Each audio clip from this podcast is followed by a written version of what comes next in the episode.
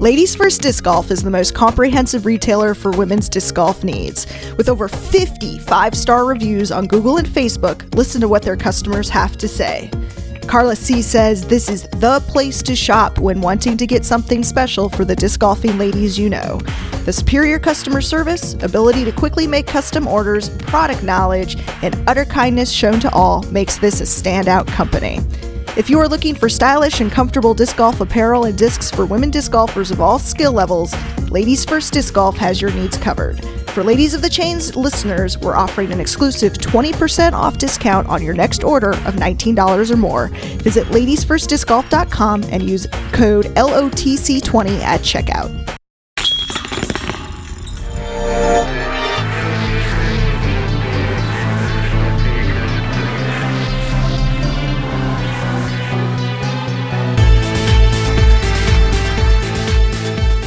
Welcome to the Ladies of the Chains Disc Golf Podcast. I am Becca Kephart, and we are here to recap this week's professional disc golf world championship. And I'm so thankful to be joined by Kim Janola, that was there on the ground competing in FPO this past week. Kim, how are you doing? Uh, I'm recovering. It was a it was a rough week. Yeah, both, um, both physically and uh, environmentally. Played Sure. some round or some practice in the rain. It's kind of hot. Um, I think I injured one of my legs a Oh, little no. bit. So, yeah. So um, yeah, I'm going to be thankful not to play a, a tournament for about two weeks. Yeah, I bet. Yeah, there's there's kind of a point where you you kind of have all the golf, which is great. um, but then it's Yeah, that was uh, actually a point of conversation that came Mm. up when I was uh, having dinner with Team MVP. Was how many people who watch the sport through YouTube or or whatever don't understand that for a touring pro, it's not a matter of if you're at hundred percent. It's about what percentage are you currently at at any given event sure. and they kind of addressed that a little bit in the uh, player interviews that Yeah. led up to uh, the event. Um, I think you know Paul and Paige and um, Katrina, Paige Bjerkaas, and Greg Barsby were all talking about their various states of health. And yeah. but yeah, it's a if you're playing a tournament every weekend for the most part for the Yeah. majority of the year, eventually you're going to be playing through some injuries. That's- so, and I don't even do that, and here I am, and I pushed through three days with a Mm. little bit of an injury too. Yeah. Yeah, it's such a good point. It's easy for us, you know, sitting on our couch at home just watching the YouTube and, you know, chatting away to make our uh, speculations and judgments, but the the physicality of, of all this is is a big deal. Um, and there's actually a lot to get into about that uh, for you and for other players in the FPO division that went down this week. So I want to get uh, your personal experience and then kind of talk through uh, what went down in, in the, the top uh, 10 or so there. Um, but first, I want to do a quick shout out. There was also an all women's event that took place uh, yesterday, Saturday, in Virginia. And this was the conclusion of the Virginia Women's Series that we've talked a little bit about here on the podcast. Um, and shout out to Carol Quinn. If you want to know more about the Virginia Women's Series and read a great interview with her, they did one very recently at pdga.com. We linked to it as well on our Ladies of the Chains uh, Facebook page, so you can check that out. So I just wanted to run through those winners really quick because in FPO, taking home the win was our friend Elaine King, which was super cool. Nice. Yeah, so Elaine shot seven under over two rounds to take the win. And then I also wanted to give a shout out to uh, Kelly Boyce and friend of the podcast, Sarah Nicholson, coming in tied for second place, both at five under. And then uh, at FP40, Becky Trojan took the win. FA1, Beth Kimball. FA40, Karen Shearer. FA50, Angie Jones. FA2, Inter- uh, Courtney Cooper, and FA3, Rebecca Stafford, and FA4, Gabby Lungu. And if you listened to our interview uh, a few weeks ago with Kristen Parsley, uh, a lot of those names will sound familiar because these women kind of just go around together. There's about uh, 40 to 50 of them. This was the finale. There were 52 women that played this particular event um, and do this uh, six stop tour of the Virginia Women's Series. So super cool awesome for them and uh, yeah glad to see that it looked like a very successful uh, season for that tour. All right, so let's get into worlds. Obviously, this is like the biggest disc golf news uh, of the world. It's the biggest or biggest disc golf story um, and biggest tournament in uh, this season. So, Kim, you were down there, and I, I just kind of want to talk through uh, each round for you and just kind of your general experience. Um, these are courses that you, of course, have played before. Uh, Sunset Hills was at Ledgestone uh, last year, and Northwood, a variation of it anyway, last year. And let's, I guess, let's start there. How different was Northwood Blue this year from your experience of it when you played Ledgestone? Um, completely different. Mm um, like the back nine, the the middle of the back nine is just complete. You know, all new holes. None of that was familiar. Um, there's also some changes on the front nine as well, like a uh, hole three. When you eventually see this on the post produced, or if you mm-hmm. watched it live, played very long. You you know you had to make a um, a tight gap and then get all the way down the fairway, get over a creek. Last year, when I played that course, it was just kind of a lazy hyzer shot that faded to the left, and you didn't even have to get out of that gap. so that was completely different. Um, the the subsequent hole, the hole which would have been hole four, that wasn't even in play this time.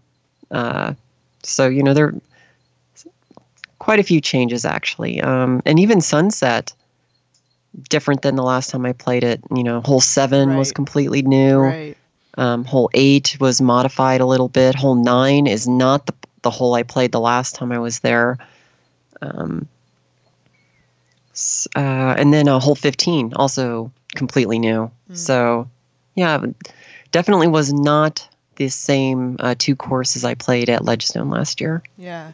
So let's talk about your round one because you had a really you had a lot of just great cards. Um, but round one, you got to play with uh, Kristin Tattar, Erica Stinchcomb, and Katka Bodova. So yes, cool international card there with Kristen and Katka. And had you played with Erica before?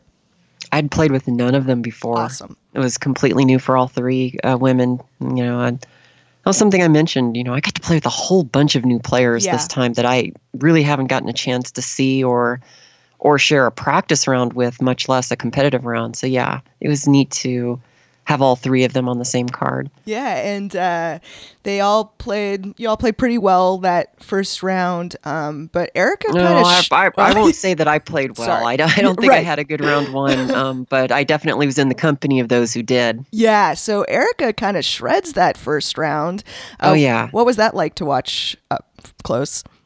Um, both her and Kristen yeah. were both shredding for most of it, and then you know she kind of pulled away from Kristen a, a, little bit near at the end. But oh yeah, uh, I mean, what is it like to watch? Yeah. I mean, that's as a competitor, it's kind of like, oh no, I'm falling behind. But it's yeah. you know you also admire the the skill that goes into all of the shots. Mm. You know the consistency that goes into keeping everything onto the fairway and all the you admire that all of the putts go directly into the chains and not splashing out or chuffing on against mm. the metal or anything like that but really as a competitor if you're struggling kind of like I was in, mm. in round one, there there's part of you that's like, what are you doing wrong? What do you, how do you adjust this? You know, what is it your footwork? Are you not mentally readjusting to your positioning, what's happening. And so it, I know you really want to know what it was like to play with Kristin Tattar and, right. and some of the others, but I was kind of focused on some other things at that point.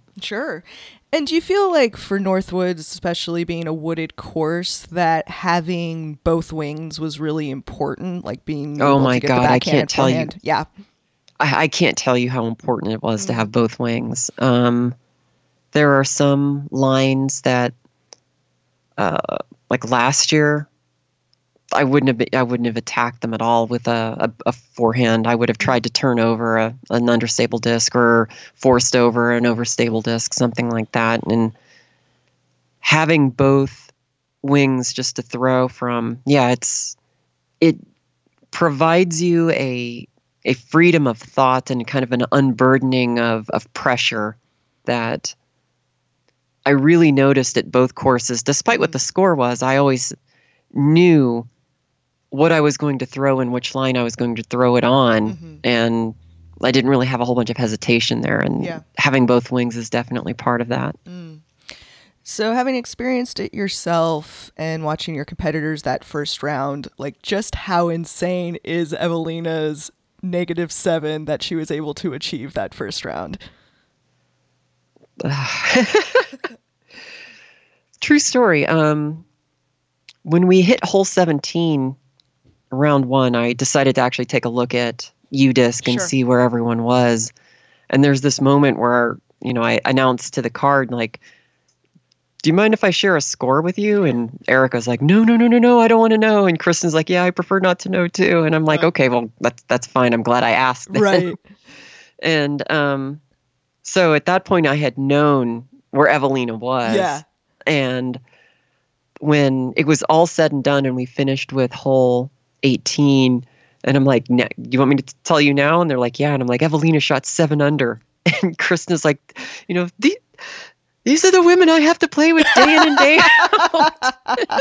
That's awesome. yeah, because seven under at Northwood Yeah. Gold is just wow. Um, and don't get me wrong. Uh, I know that if I play my game plan exactly, if I execute everything that I intend to do, I can finish Northwood Gold under par. Mm.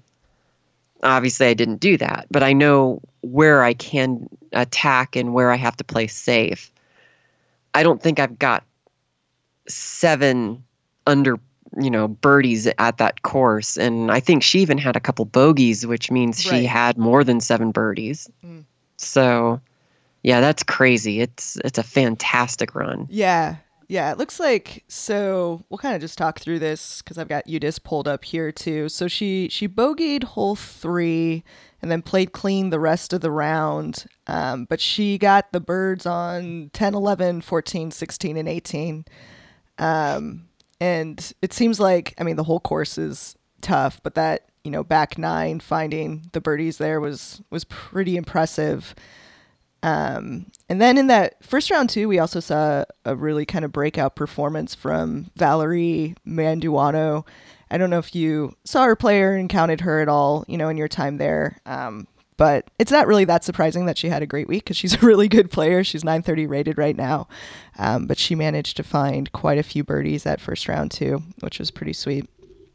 Uh, Yeah, it was uh, both um, Mandujano sisters were saying hi to Sarah Hokom at the Mm. pop tent at the Fly Mart that I wandered by, and they spoke for a little bit about looking for uh, a birdie bag, and we only had osmosis bags, obviously, so wasn't quite what they were looking for, and um, I'm like, oh wow, you know, I should have introduced myself. You know, Yeah. I know who they are. They Right. I just have never really introduced or anything. Sure.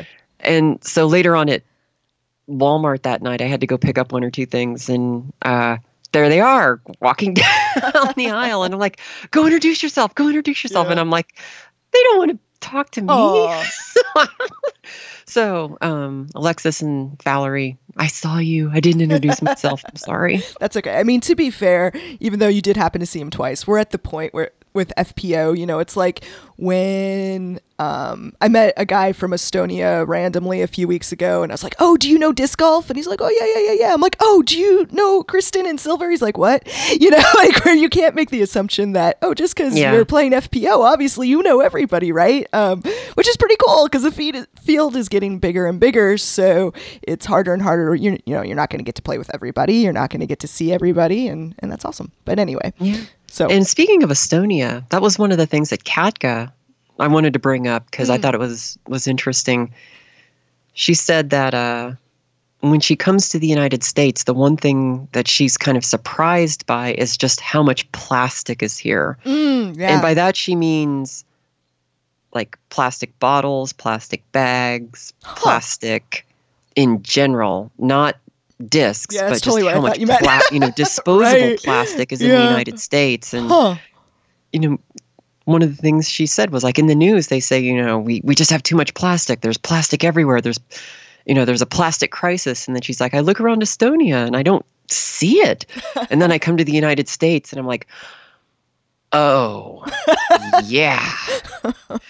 and she said they keep all of the plastic bags that they you know get in the United States and they take them back home with them and they're like you know we just reuse them when we're there Wow? Okay. Huh. and so it, that was an interesting observation for Right. a European player Yeah. um you know for example uh when you're setting up a course and you want to provide water to your players, are you bringing out jugs full of water that you have to refill, or are you bringing out cases of bottled water that you can just kind of leave out there and forget? Right. And you know that's one of those instances where this came up. That's interesting. um, cool. So let's move on to your second round. This actually ended up being your highest rated round uh, of the week. Second round at Sunset. And uh, remind me everyone you played with in the second round because I feel like I'm going to get it wrong. Uh, let's see, I think that was it was Kaylee, and Sandy, right? Was that round? Kaylee, yeah, Sandy, and Courtney Cannon. Oh, that's right. Yeah, because we were kidding around that um, Sandy was playing with Kaylee, Kimberly, and Courtney, so she had to be Candy for the rest of the round. So Well, and that's so funny, right? Because these things happen at these tournaments that you're at Worlds, so you're still having the Worlds experience because we've no, got. no, no, it wasn't Courtney. Oh, I- that was the no, Courtney. round. I played with in round three. There was somebody else with a K in round Oh, two. uh, was that the Katarina one round with uh, Katarina? Might have been Katarina. and she's from Norway, right? Yes. Yeah. So you had Katarina from Norway, and then Sandy from Canada, and then Kaylee from Kansas City. So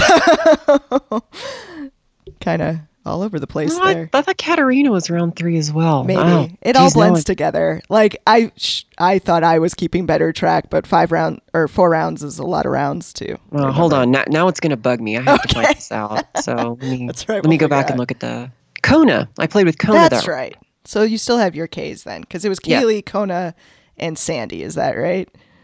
Yeah. So super cool. Get to play with Sandy from Canada, which is awesome. Yeah, Sandy was a hoot. Yeah. Oh, so cool. And uh, then Kaylee, who is from Kansas City, so you've certainly Yep. played with her before. And then Kona, who Mm-hmm. Yep. you hadn't It's my second with. time playing with Kona. Okay. I played with her at Sunset at Ledgestone two years oh, ago. right, so right, right, right, right. yeah, so it was my second time playing with Kona, and it was great to see her again, and we had a good round, so it was fun. Yeah, yeah, and uh, just tell me a little bit more about Sunset Hills. I mean, it looks like a really fun course to play. Obviously, a ball golf course, but also has a lot of trouble to get into. A lot of uh, different shots demanded of you. Would you say that's true? Yeah, um, I actually think Sunset Hills is my favorite ball golf course to play on Mm. Right that I've experienced thus far. Obviously, some of the other ones, like in Las Vegas or Utah, I haven't got to experience them yet. But I, the ones I've played on, Sunset Hills is definitely my favorite ball golf course. Uh, you do really need to be able to throw off both wings. I mean, you can get away with throwing just backhands, but um, you're going to really, really serve yourself better if you have Mm. both wings at sunset. Mm. Um, most of the uh, you know the bunkers play there as hazards. Right. That's that's kind of interesting because uh, you don't see that too much in Kansas City. So I didn't. It was weird to actually get to say, "Hey, I'm playing something for a hazard this time instead of an OB." And I had a thought about Sunset from just an outsider looking in, and I'm really curious to see if you find this to be true. Like, obviously, golf is so mental, no matter where you are, no matter where you're playing. But I feel like that particular course is like a different level of mental game because everything is more or less gettable. So it becomes so much about like the execution and your mental game because it's there for the taking. Whereas maybe some other courses, especially ball golf courses that are super long, I don't want to say like it's it's less of a mental game, but when there's maybe like 12 holes, you know, you're just going to play for par because they're like 500 foot, you know, open holes that it, it just introduces a different element of the mental game being even more important. Do you think that's true or is that a wrong conclusion on my part? I think it's going to depend on the player Sure. and what they prefer. For example, I think I'm going to put more stress on myself if I know I'm playing for par and I end up taking a bogey than playing for bird and taking a par. Sure. Yeah. So, you know, if we're talking about um, a course with tons of OB, or if you go off the fairway, then there's just no way you're going to get up Mm. and down, something like that, and you miss your first shot, and you're like, okay, well, you know, staying even is no longer even in the equation now. How do I scramble this? And can I even scramble for par? Uh, you know, I, I might stress out about that a little bit more than something like at sunset, where, you know, on hole two, it's a gettable birdie. Right. I mean, you need to get something up over that initial Mhm. hill, you know, the, the where the basket's sitting on. But if you don't, you know, the three really isn't that much of a concern. So I don't have to stress out about saving par at that point. Mm.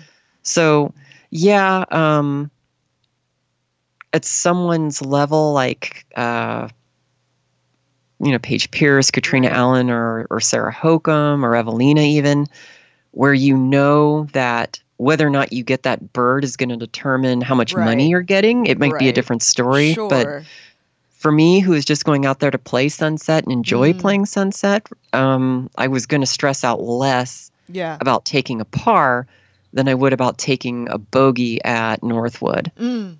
Yeah, that's really excellent. That's some good insight.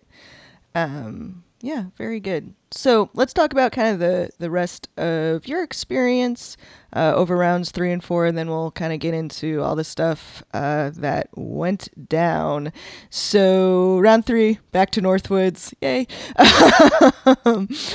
And uh, I think that was the round. You remember? Oh, that's the round. I think you got to play with uh, Jennifer Sawyer in that round. Is that right?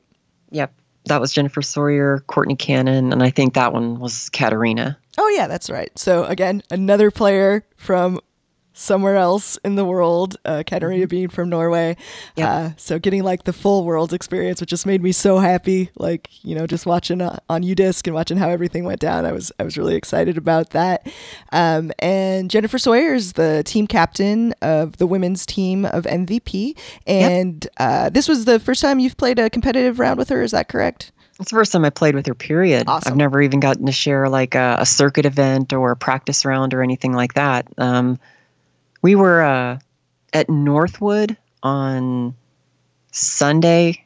It was me, Steve Holloway, right, Gary yeah. Patton, and Jacob Armbruster, all from Team MVP. And we were getting ready to play. And then Jen Sawyer comes running by going, Hi, hi, bye, bye. And she'd already had a card she had signed up to play Sure. with for her practice round. We're like, What? You're leaving us here?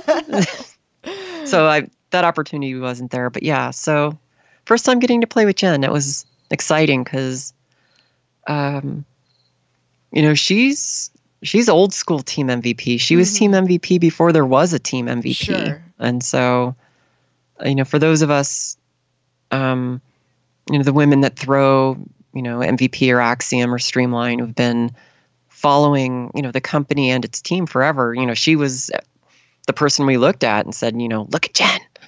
Jen's the one representing us. And so yeah, it was it was good to to play with her finally. Yeah. Did you do any kind of like bad comparisons as you were playing? Of you know, were you throwing some similar discs or just like very different molds? Um, no, not really. I Yeah. I didn't. I mean, she probably noticed what I was throwing, and I noticed what she was Sure. throwing, but we weren't actively Right, comparing it at the time. Um, right. we have very different games, Mm. um, very different styles of play, and so it was neat to watch the contrast. But Yeah.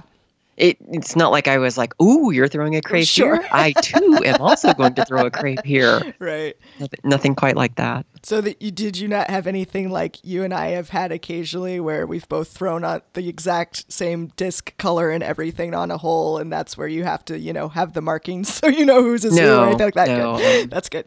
no, nothing quite like that. And it, it was kind of interesting because we didn't really share any disc colors or, or Yeah. anything. So, nice. You know, when we came across a, you know, a black rimmed disc, she knew if it was hers and I knew if it was mine. Right. It was, it was pretty identifiable that way. Awesome. Right on. Very cool. Okay. So then after that round, uh, headed into your final round, round four, I send you a message because I am like over the moon excited as I see your card come together. Because you get to play with Zoe Andyke and Sarah Lamberson Sinclair of Innova and uh, PDGA radio fame, and then also our friend Cynthia Ricciotti. And that seemed Yeah. like it was going to be a pretty cool card to finish off with. So, can you talk a little bit just about your your final round there at Worlds? Yeah, uh, I had opportunities to obviously have a better score. Sure. My putting was not what it was in round two. Um, I missed badly on a couple, and that really cost me. But the thing I'm going to take away from round four is there were a lot of times where we had to make an out of bounds call Mm. or, or something like that. And it was the most professional Mm. and courteous display of you know acceptance of the call Yeah. or asking your card mates to make the call there was no uh, hostility Mm. or or arguments or or anything that one might imagine might happen in, in something like that Yeah. it was really this is how rules calls should be made Mm. if there's any ambiguity on whether or not it's inbounds or out of bounds or or did it cross here did it not cross here everyone there was was so respectful Mm. and so just receptive to the feedback that their card mates were giving them that it was there was never any worry about having to ask someone are you really sure your disc went out there Mm. and so I mean, that was a joy to play with. Yeah. And if you combine that with the fact that everyone was very supportive, very encouraging, Mhm. we were laughing, we were giving high fives and fist bumps. Yeah, it was great. Awesome. Awesome. Glad to hear it. so, yeah, is there anything else you want to share about your experience that week? I know you mentioned you had um, the MVP team dinner, you Yeah. uh, had some practice rounds. Yeah, anything else uh, about your week? Well, I, I had a couple of good things that happened. Like uh, one of the things Nova and I have often talked about was hole one at sunset is something both of us have always wanted to bird. Mm, It's one of those shots that when you look at it, it's it's there, it's Right. gettable. Yeah, it's on a dangerous slope, but if you do it, it's it's just right there. You can get it. And when she was at Ledgestone, you know, one of the things she told me is like, "I got it. I got my drop in bird." and I'm like, "Yes. Yeah. Now it's my turn." And round 2, I got my drop in bird Yeah, on awesome. sunset. So Can was you uh, can you actually talk a little about it? Because I'm super curious. Like, how did you approach that hole, and what did you throw? Uh, off the tee, um, I threw a Fission Tesla Mm-hmm. to get as far down as I could, and then my approach was um, actually a Plasma Crave. Oh wow. So yeah, um, I try to play as close to the sidewalk as I can. I don't want to go to the left of the sidewalk, but I you see a lot of players really go deep onto the fairway to the right hand Right. side and then try to attack it a little bit more head on than I prefer. I hmm I kind of want to be up on the hill just to the right of the sidewalk as best I can Yeah. and then I want my my approach shot to fly for the most part straight, Mm. fade left and then just kind of come to its rest right, by the basket. Right, because that's like kind of the danger on that approach shot is because you've got that downhill slope. So if Yep. that angle isn't right, you're rolling. Right. Yeah. Or you're you're shooting completely past the Right. basket and you're and you're Right. going into the water. And so yeah, in in round two, my crave just did exactly what I wanted Nice. it to do. It and it was kind of rewarding because I think it was Kona who was watching my flight going, That looks good and Yeah. the it do- it dove beyond our sight. We didn't know where it was, and the spotter raced down the hill to try to find it. And he took a long Oh, time no. before he came back up and gave me the, the green flag. And I'm like, "Oh my god, did it go down to the water?" Right. right. you know, am I am I trying to putt back up? And then when we got up there, no, it was like three feet from the basket, and it was like, "Yes!" yeah. And then round four, the wind was a little stiffer, so I Mm. went up to my proton crave, and it didn't. It had the right distance, but it faded too early, so I was Mm. left at the top of the hill. And then my approach did exactly what you talked about. It rolled down the hill, Yeah. and and then I had to like approach out from behind some trees, and that didn't work out so well. Yeah. And uh, speaking of fission Teslas and me living vicariously through you, um, can you talk a little bit about hole four too? Because I, I know you made a Facebook post talking about like that's the hole you know that you think of when you think of sunset. And Yep. That's the hole I think of too. Because what a fun shot to throw. Um, so can you kind of describe that hole a little bit and kind of your experience with it this week? No, it's it's the first water carry for Yeah. for sunset, and everyone sees it. You're up on top of a hill. You have to finish left. There's a sand trap right by the basket. There's also some tall. Um, I guess that's a bush as mu- as opposed to tall grass, but there there's definitely some foliage there where your disc can get caught up, and uh, the landing zone is a hill. You know, if you it can't, you know, your disc has to land so it doesn't stand up and roll because it goes in the water, it's a B, or if you don't cross the water, it's also a B. A lot of people will lay up there, and Right. I've never laid it up. hmm I mean, I don't even think in practice I was laying it up, Mhm. but um, you know, I've played that hole four times now, and I've gotten a birdie on it three of them, Yeah. and it's it's one of those one of those moments where I was always going to judge myself as a golfer against the Mm. women I was watching on YouTube of Mm. whether or not I could play that hole like I was watching them play it. And so seeing myself get into circle one from the tee there and then making the putt it is kind of one of the more rewarding moments where you're like, wow, Oh, I can yeah. really do this. This is this is something I can do. Oh yeah, Mhm. and to get that bird is impressive too because you can get the water carry and, and land safe and still either have not you know an obstructed putt or just be far enough away that you don't really have a, an easy putt or a putt at all. So uh, yeah, that's really cool. Yeah, Cynthia in round four, I think, you know, she just crushed her drive. It it went well clear of the water, but I think she was obstructing behind the the bush, Mm-hmm. Right. And so, Right. um, we uh, we're all teasing about uh, the height of golf at some point, and like uh, Cynthia's like, I wish I could be taller for this shot. and Zoe and I had been talking about how she wishes she was six two at one point in Right. time. And later on in the round, there was a uh, a hole where Cynthia was, um, her disc went into the cabbage a little bit, and she, you know, was taking a very low stance, kind of on one knee to pitch out. And it was like perfectly Cynthia shaped. Like anyone else would not have been able to get in there the way she was. And Zoe and I were like, you know, it would not be good to be six foot two and try to get, try to get in there. So, Oh, so yeah. awesome. Very cool. Uh, yeah. Well, did I cut But- you off from any other stuff that you wanted to say about? Uh, yeah, just about your week. Uh, the, I guess one of the other things I was pretty pretty pleased about was um, hole twelve at Northwood. Yes. Um, yes. I birdied it one round and parred at the other round. What? Every, everyone was talking about hole twelve at Northwood and, yeah. and what it was like, and I'm like, I did not bogey that hole. yeah, that's bananas. That Oh, is- and- that's Oh, I. I got it. And that was something that was fun. Like, uh, uh, that was the round I played with Kristin and Katka and Erica. And Erica was a little bit further out in circle two than I was. And Mm. she just canned this great putt, Yeah. just, just bullseyed it. And I'm like, I don't want to follow that. But I was the next person that was meant to putt. right. And then I I got up there and I canned my putt, and that was for Nice. Bird. And it's just like, oh my God, you know? and she's like, yeah, you didn't want to follow that. And, Oh, and then uh, I think Kristin got up and then just nailed her putt as well. And Oh, it's just like, so we're putting on a display here. and so, yeah, that was that was one of the great moments from Oh. round one. so cool. Cameras on every hole. We need it.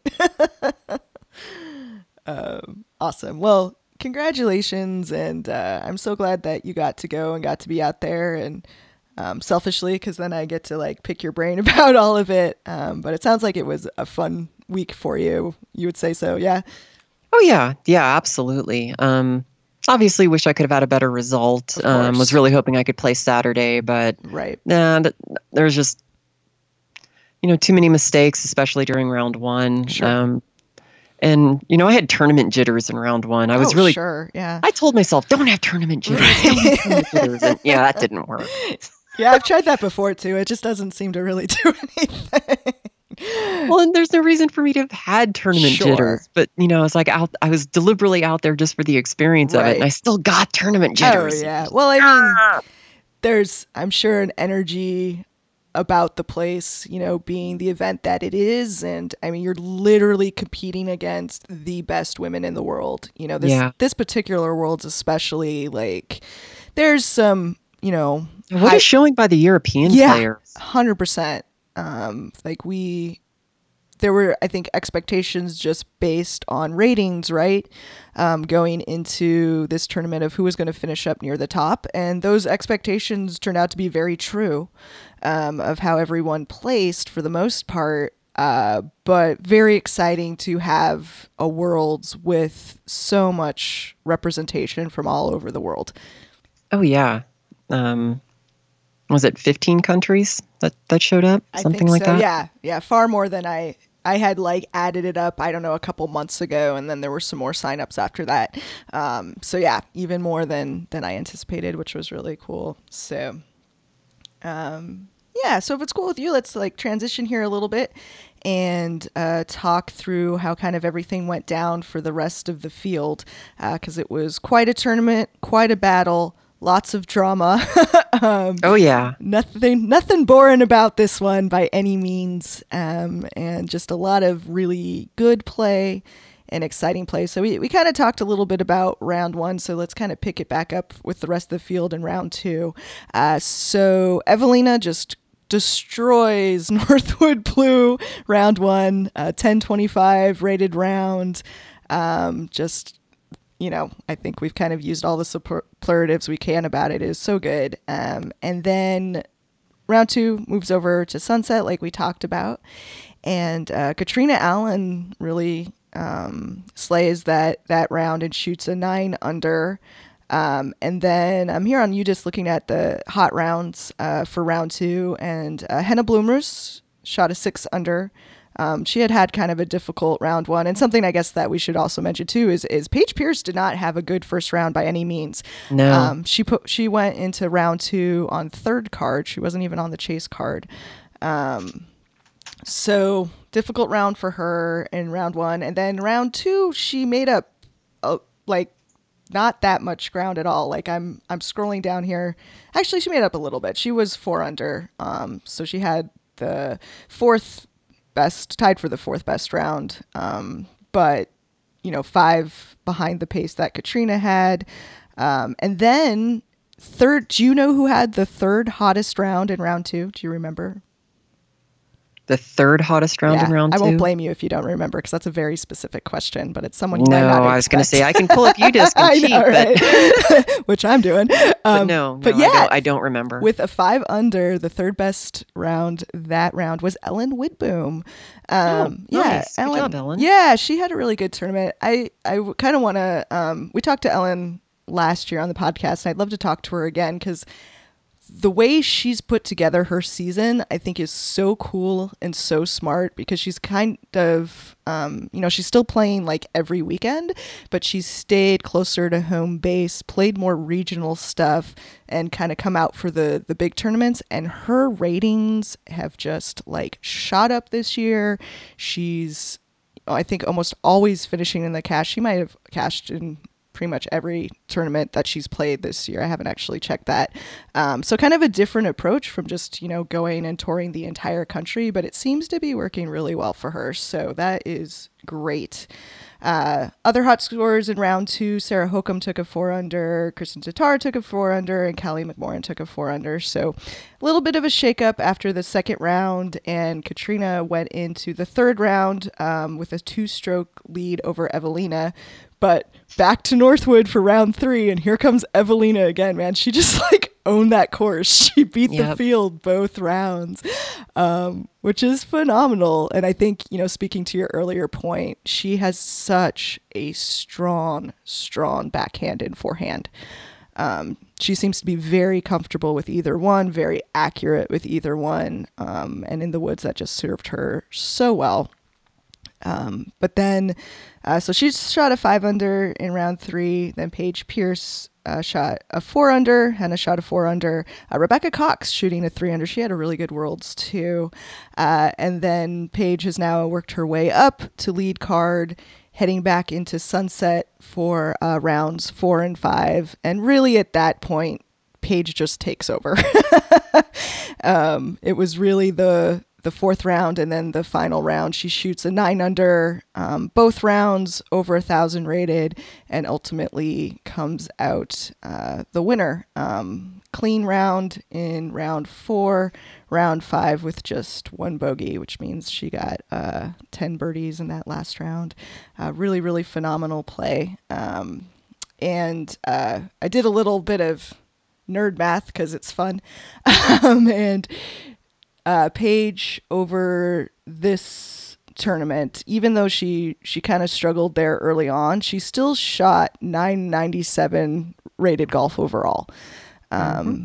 And that is really cool. Her first worlds that she won back in 2011 was uh, 974 on average. So definitely an elevated um, play from her. Uh, she's gotten better over the years, as you would expect, and that's just awesome. Uh, and the field's pushing her. Obviously, this this tournament um, showed that, and uh, she walked away with five thousand for this one. Back in 2011, she walked away with two thousand, so the money's going up too. Um, which is cool. It was really funny though. I was talking to a friend of mine today, and he's like, "Yeah, I saw your post something about some woman won a thing like it was five thousand dollars and then two thousand and and or something." And I was like, "Yeah." So you know, I was explaining to him the situation, and he was like. Okay, I'm like, yeah, you know, the men's winner got ten thousand. He's like, what? I'm like, well, you know, there was like over two hundred in the men's field or something, and then you know, women had forty six. Yeah. He's like, well, that's not right. I just made me laugh. This friend of mine who really doesn't know anything about disc golf, he's like, okay, no. well, I'm going to push for the you know United States national women's uh, soccer team to get equal pay and for disc golfers too. I was like, thanks, buddy, that's awesome. yeah, this was a an interesting worlds in terms of just the swings of momentum. Yes, like you know those of us who came off the course in round one and saw Eveliina score and right and knowing what you know most golfers can do at sunset. It's just like, oh my god, she just gave herself a lead that no one's right. going to come back from. Right. And then you know, Cat just comes out and throws fire at sunset right. in round two, and suddenly I'm like, oh, whoa, well, maybe maybe this is Cat's tournament now. Right. And then you know, after round three, or excuse me, I'm specifically after round four when Paige threw her 52. Yeah. You know, you're, you're kind of like, oh my what is going on at this tournament? right. You know, and and that's exciting, especially from a spectator point of yeah. view. Um, in nothing there was a foregone conclusion. You know, uh, what do we have? A three-way tie going into the finals, something yeah. like that, yep. or or 100%. at least if it wasn't a three-way tie, it was like one stroke separating them. Yeah, so yeah, it was crazy getting to to have that kind of finish. Yeah. You know, there was no victory lap here, right? And that's that's kind of uh, what our sport needs is mm-hmm. is that excitement. Mm-hmm. And even you know to further your point, so I watched back through. I was working all day yesterday, so I watched back through all of the live coverage um, for the the final round there, and after four holes, Katrina, I'm sorry, after three holes, Katrina had taken a two stroke lead over Paige. And mm-hmm. we just and we just talked about hole four at sunset, right? And um Katrina had a reasonable putt after her drive. She had a great drive, and Paige's drive went long, and she had a 60 footer. And, you know, she nailed that 60 footer to take the birdie, big fist bump. And I think that was to me uh, really a big big shift because oh absolutely. she if she misses that putt if she goes long and has maybe a, a, a tough comebacker she could have even i don't think she really was in that much danger of going out of bounds from the angle she was at. Um, but and you know Katrina makes her birdie putt, then all of a sudden it's a very very different feel um, for them, a, a, different you know mental place that you're in with like a three stroke lead or a four stroke lead. uh, after the first four holes. So that was huge. And then uh, hole nine, Paige made another like fantastic birdie putt and that it was over after that in my mind like that was really where all of a sudden it was like okay paige has got this pretty much locked in um and you know it was uh Yeah, that it was cool that's not an easy bird from that on that elevated basket either. Right. Exactly. Exactly. Yeah. Like that whole things can go a lot of different ways. Um, I believe, gosh, I'm trying to remember now if Katrina either went OB, I think she did go OB. She was like right on the edge um, on her upshot there. And uh, yeah, that was just the biggest momentum shift because that was a very um, intense putt that Paige made. And yeah, just that was that was kind of it. Now, other things like um, I was so happy Sarah Hokom pushed herself onto the lead card So much. for yes. the finals. I mean, it's it's not easy to have to push yourself up from the back to get into that position, and you know what what game to to make that happen. Oh yeah. Oh yeah. And she um yeah, she's shot a 55 in round 4 and that was uh, a 1002 rated round. Um and yeah, I was so kind of over the moon. So let's just kind of go through like the the spots here. Um so Paige takes the win. Eveliina has a definitely a very difficult, I would say about front 9 10 11 there um, where she just had some bad breaks in that final round uh, all over the basket it not going in and then just some some rolls and things that happen. And we should mention too that final round was a rain delay. So they were dealing with um, still some rain at the beginning of the round and wet tee pads and, and all of that too. Um, and i don't think that was really messing with Eveliina too much. It was just you know wasn't her day there for a little bit, but then she kept pushing hard um, to take uh, solo second place, which she's 19.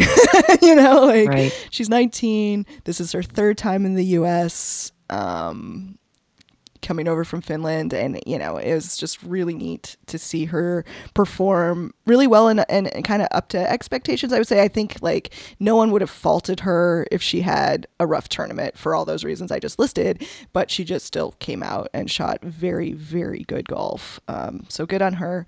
And then Katrina Allen ultimately drops to third um, after she just the final round it was going good and then once it started going bad it just started going real bad well, she was also in a position where, you know, Mm.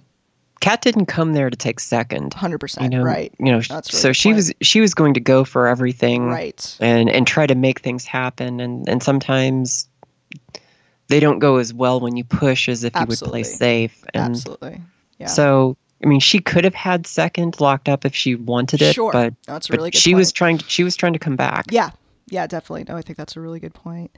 Um, and then Sarah Hokom honestly had like a fine finals 953 rated round, just a little bit, you know, below. Actually, I'm sorry, I'm reading the wrong line. So she had she shot a 60, which was a 944 rated round, which I'm sure was a little bit disappointing for her, just knowing what she could do on that course. Um, so she dropped down to fifth place, but then Hannah Blomroos had another really really good round and shot into fourth place um, and then uh, just by one stroke over over Sarah Hokom, and then Kristin Tattar comes in at sixth place, and again, that's that's kind of what you would have expected, more or less, just based on ratings. Um, Paige Bjerkaas had a little bit of a, a rough go of things, but outside of that, our you know six highest rated women ended up in the top six. you know, so. Yeah, Lisa Fajkus had a good good push to get Um, into the so top that- ten well. I was so excited about that. So Lisa Fajkus then coming in in seventh place, and uh, she had has had some you know up and downs playing wise this year. So I was just over the moon stoked to see her just tear it up and uh, take that seventh spot. And then kind of quietly, I feel like no one was really kind of talking about because obviously there was like so much drama going on on that lead card with you know these three women tied and, and all of that. Um, but Holly Finley had a great tournament. Yeah. coming in eighth place. That's great. Eight hundred dollars. Good for her. I mean, fantastic. Uh, Rebecca Cox then in ninth. Really, really good job there. Um, good showing for her. She again had a kind of rough final round, but I think to your point, right? Like at that point, you have nothing to lose. like you Right. know, like maybe a couple few hundred dollars, but just push, go for it. And sometimes those high risk reward shots work out, and sometimes they don't. Um, so kind of, I didn't see her around, so who knows? But uh, that's what I would kind of speculate. I've got a big, uh, big shout out and congratulations to um, Emily Beach and Sarah Gilpin Yes! in 15th place. You know, we've been playing with them locally for a couple of years now, and I mean, what what an awesome result Oh, for both so of them. much. And it made me giggle right? Because they tied for 15th and at our uh, tournament out here at the um, diva fiva back in may they also tied and went to a playoff. Right. uh, and that just made me laugh. But um, but yeah they've both been having a good season. Uh, i feel like uh, sarah especially has been out there just kind of at a lot of these bigger tournaments more than um, maybe i've seen her in the past and she's just been playing really well. And obviously you certainly know that you've been been at a number of those tournaments with her Yeah, it's you know she she goes to some of the events here and there, and and she's definitely challenging herself against some of the better women in the game. It's um. You know, where circumstance is different, and she was touring full time, Sure. and could dedicate, you know, all of her, you know, off time or, or whatever to practice and and really prepping to challenge the top women at you know at the highest level. You know, she might be there. Right. You know, she's oh yeah got a lot of stuff going on outside of disc golf that you know prevents her from doing that. But Sure. she's got the game. You Yeah. know, she could easily be up there. Yeah, and I think that's, you know, it's such a disc golf thing, right? That you have some years where the big tournaments come closer to you and having, you know, Ledgestone be not that far from where Sarah's at in Iowa um, for you or for or for her or for you or Nova, you know, right? Like our uh, Kansas City people here too. Like Peoria is a reasonable drive, right? Like if if Worlds is in um, Portland, that's not a reasonable drive from Right. here. No, we, It's not gonna regardless happen. of what what happens, we can we can go to Glassblown, we can go Right. to Ledgestone. You know, there there's a couple other events like a Mid America Open is really starting to come into its own and, and stuff like that. Um, there there are a lot of good local events, but it's not as though we're going to the Memorial or going to Beaver State or Right. going to MVP Open or or any of these big uh huge stops on the tour. You know, sometimes they're just you know, life is just not going to let us get there. right and uh but that's why i appreciate that a lot of these like majors do move around because then at least you know you've got a chance of some years where things are just going to come together that you're going to be able to play some of these bigger events um, without you know having to put in as much effort and money and travel and all of that to get to them Like next year, I think Worlds is in Utah, and right oh my goodness, you. It's a lot easier for me to get to Peoria than it is to get to Utah. exactly and that's why you know when you could take advantage of the fact it's it's good to be able to if you can just because you don't know you know where it's it's going to be um, in a few years. It might the next few years it might be like totally unachievable. So anyway um, i think those things are important obviously as we build the sport um, and grow the sport to to attract more people that they can come out and play um, and and experience um, what these tournaments are like. So, a couple kind of downers I wanted to mention, but just because I did get uh, some information from the various media outlets. Um, unfortunately, Vanessa Van Dyken and Jen Allen both had to uh, DNF. Um, Jen pulled a muscle, and Yeah. since she's a physical therapist, she had, I think, probably a pretty accurate self diagnosis. Um, so, lots of healing and well wishes uh, to Jen. She's been having a really good season, and she was having a good tournament too. Just unfortunate, um, you know, kind of to your earlier point, we're at that point of the year where some of these injuries kind of start being a little easier to be had just because the wear on the body and everything else. Um, and then uh, Vanessa Van Dyken, uh, on the live coverage, they were saying that she has been dealing with a trigger fi- finger, which is a really funky thing. My mom actually had this when I was a kid, where like you just kind of lose control over a finger, um, and there can be like pain and discomfort associated with it too. And I believe it's on the Yeah. right hand. There are a lot of players dealing with with grip issues. Mm. Um, like uh, Ricky yeah, had right, one. Um, right. um, uh, just on the women I played with, I know that um, Jan Sawyer had a little bit of a, a problem that was, you know, affecting her grip. And I think Cynthia was developing one Mm. near the end of round four. And so, Yeah. you know, tour.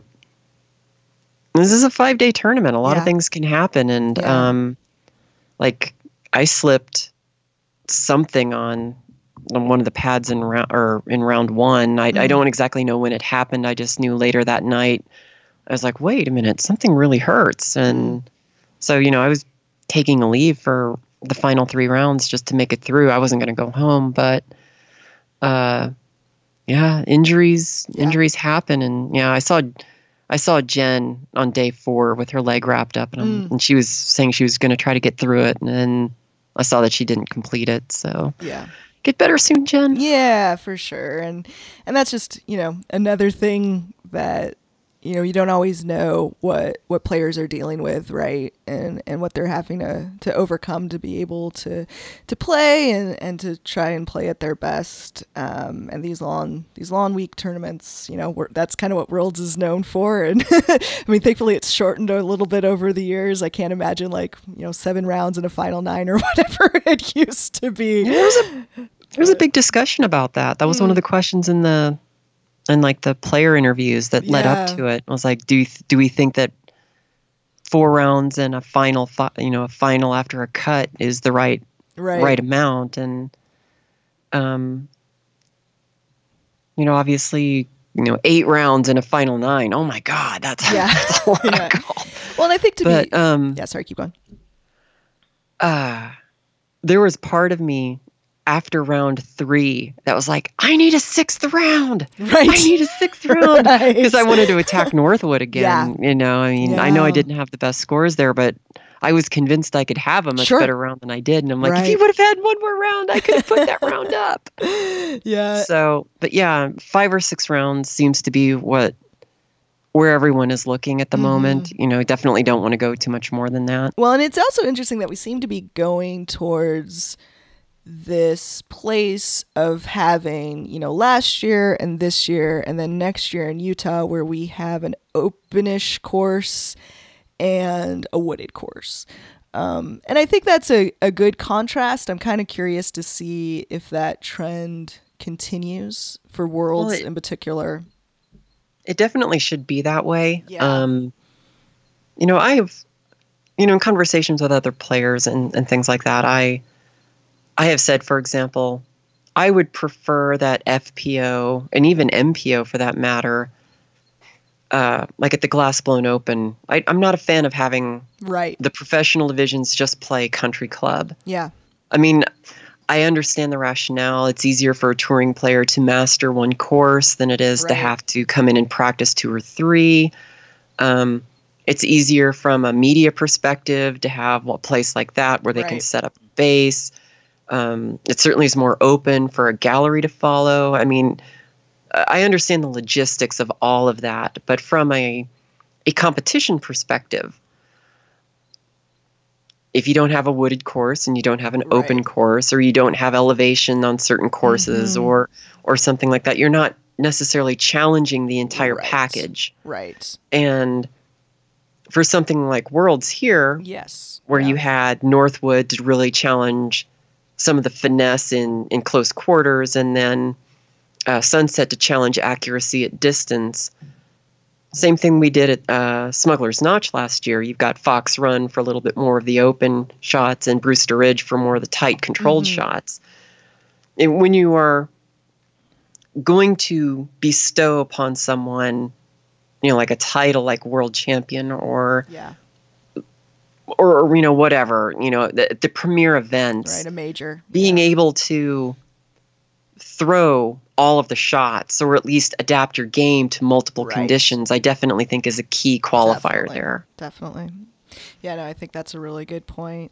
we're, we're here talking about you know like four rounds with one final after a cut or Mm-hmm. maybe four rounds with a final nine or, or something like that it seems to be where everyone's going i'm really curious from an amateur perspective Right. if everyone who goes to Am Worlds feels the same way. Right. Because Am Worlds often you know the bigger divisions is six rounds Yeah. plus a semifinal, Right. then a final nine. Right. Now, understandably, Am Worlds is not professional worlds in the sense that, you know, there's not a lot of touring amateur players. There are Right. some, but, but there's not a lot of them. And amateur worlds, therefore, isn't like all of the touring players have to come in here and do this, and then they're off to the next tour, Right. the next stop on the tour or something. Um, amateur worlds is this is the event. This Mhm. is the big one. This is everything that Right. you know you you know you're getting your points for. So do you want it to be that long because this is the big uh, amateur event. This is what you want to do. But I also wonder what the wear and tear on someone's body is So to have much. to potentially do Right. six rounds plus a semi plus a final nine. Yeah. Because when I played it, um, you know, my my division I don't think had a semifinal. Mm. We just had the Right.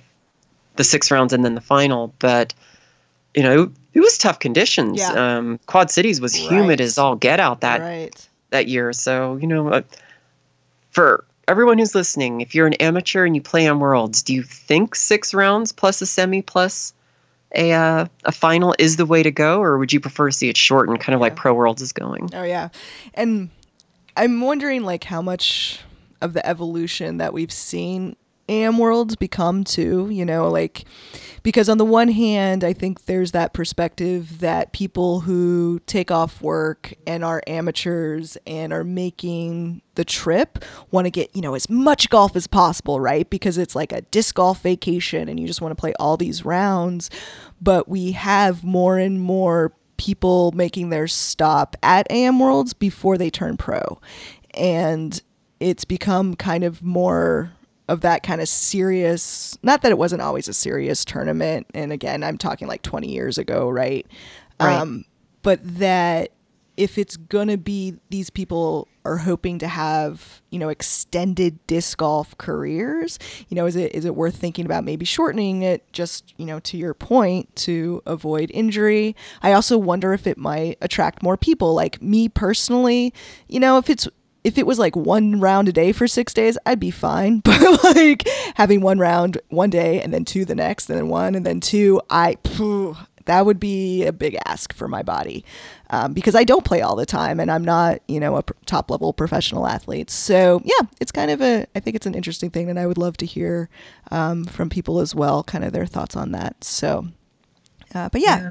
Really good week. Seemed like a very successful tournament. Uh, just that little bit of weather there at the end. It seemed like for the most part, uh, was that true? Conditions on the ground were pretty good weather-wise. Uh, round one was wet. Okay, Um, it had rained the night before, it had rained the day before. gotcha. Um, and so the women teeing off in the morning, Sure. Northwood Northwood was still slick. yeah, Um, it may have dried out a little bit for the, I think B Pool played Northwood Gold in the afternoon. It might have been drier for them, but no, in the morning for us, it Mm. was still pretty wet. yeah, In terms of rain or, or, or delays or anything like that, no, Right. we, we got pretty lucky for most of the tournament. Yeah. We we had some pretty good weather. yeah. So it was a good time. Uh, you can watch the post-produced coverage. Each round is on Central Coast Disc Golf. You can also go to SmashBoxx TV if you want to rewatch uh, some of the live coverage. I would recommend doing a combination of both if you have the time for it. Uh, Hannah Macbeth was with Terry Miller commentating, um, and Hannah just does a great job. She uh, does her research, comes prepared with just a lot of facts, a lot of stories. Um, so that was really, really enjoyable to be able to watch them. They had uh, Dixon Jowers on the ground doing some uh, from the course stuff too.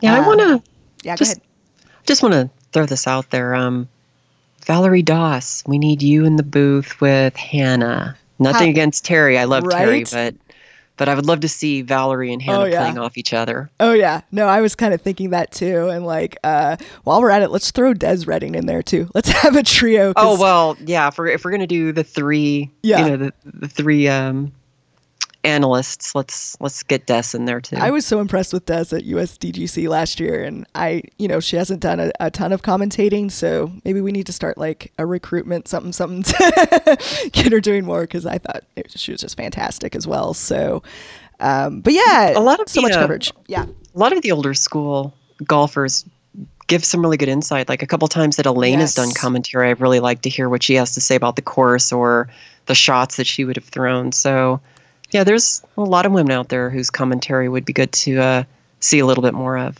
Well, and while we're talking about legends, I don't know if it'll come out on the CCD uh, post-produced coverage, but this is a good. Oh, reason Juliana Korver to- Yeah, I watched the live coverage. Yeah. There's an interview with her, and then um, there's an embrace between her and Paige after Paige taps in for the win. That that's pretty special um, for Oh, sure yeah. in terms of disc golf history. Just really fantastic uh, that she got to be there, and just a, a really cool moment um, for for disc golf. So uh, yeah, lots of coverage. Man, I was thinking earlier today. I was trying to remember where Worlds was in 2017.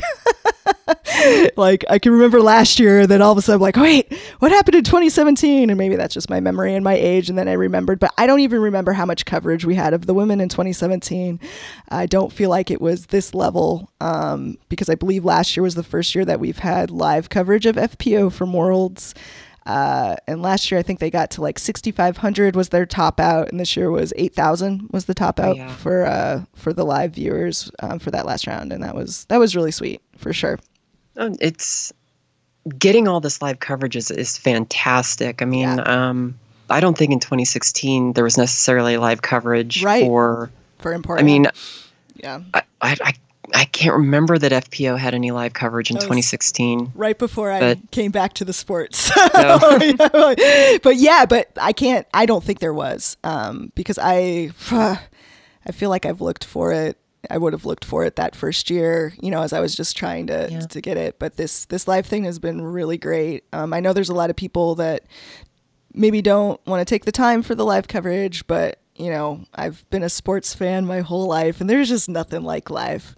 Uh, getting to experience it in the moment is just so cool. Uh, like It, it is an interesting um, conversation to have because a post-produced round, you know, you're maybe looking at 60 minutes to maybe 75 minutes, Right. of- you know, depending on how long the course is. Where if you're going to watch the live coverage, you may be taking three and a half to four hours Right. or more out of your day. right, I mean, it's it's great to see it live because there's nothing like the tension of not knowing the outcome. right, right, And you know, you're you're seeing it unfold right in front of you, and, Yep. and you know, you're on, you're biting your nails or on the edge of your seat or, or, or something like that, but you're still you're still putting aside four hours of your day Right. to, to get that sure. experience. and and I only had like one day this week where I was really able to do that in the moment for the entire round because it was my my one day off that I had, and I was so excited about that day that I was going to get to watch the entire round.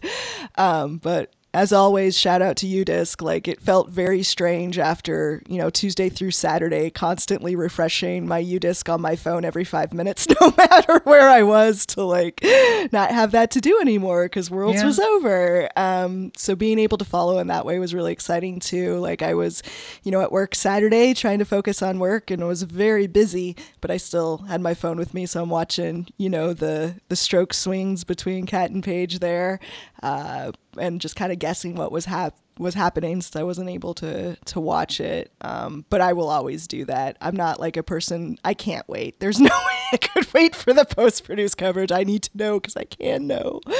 Um, but there's people that wait too, and that's that's cool. You know, um, there's it's so maybe it's not a bad thing that we have so many ways to consume it right now, uh, just depending on what you have time for and what you're interested in.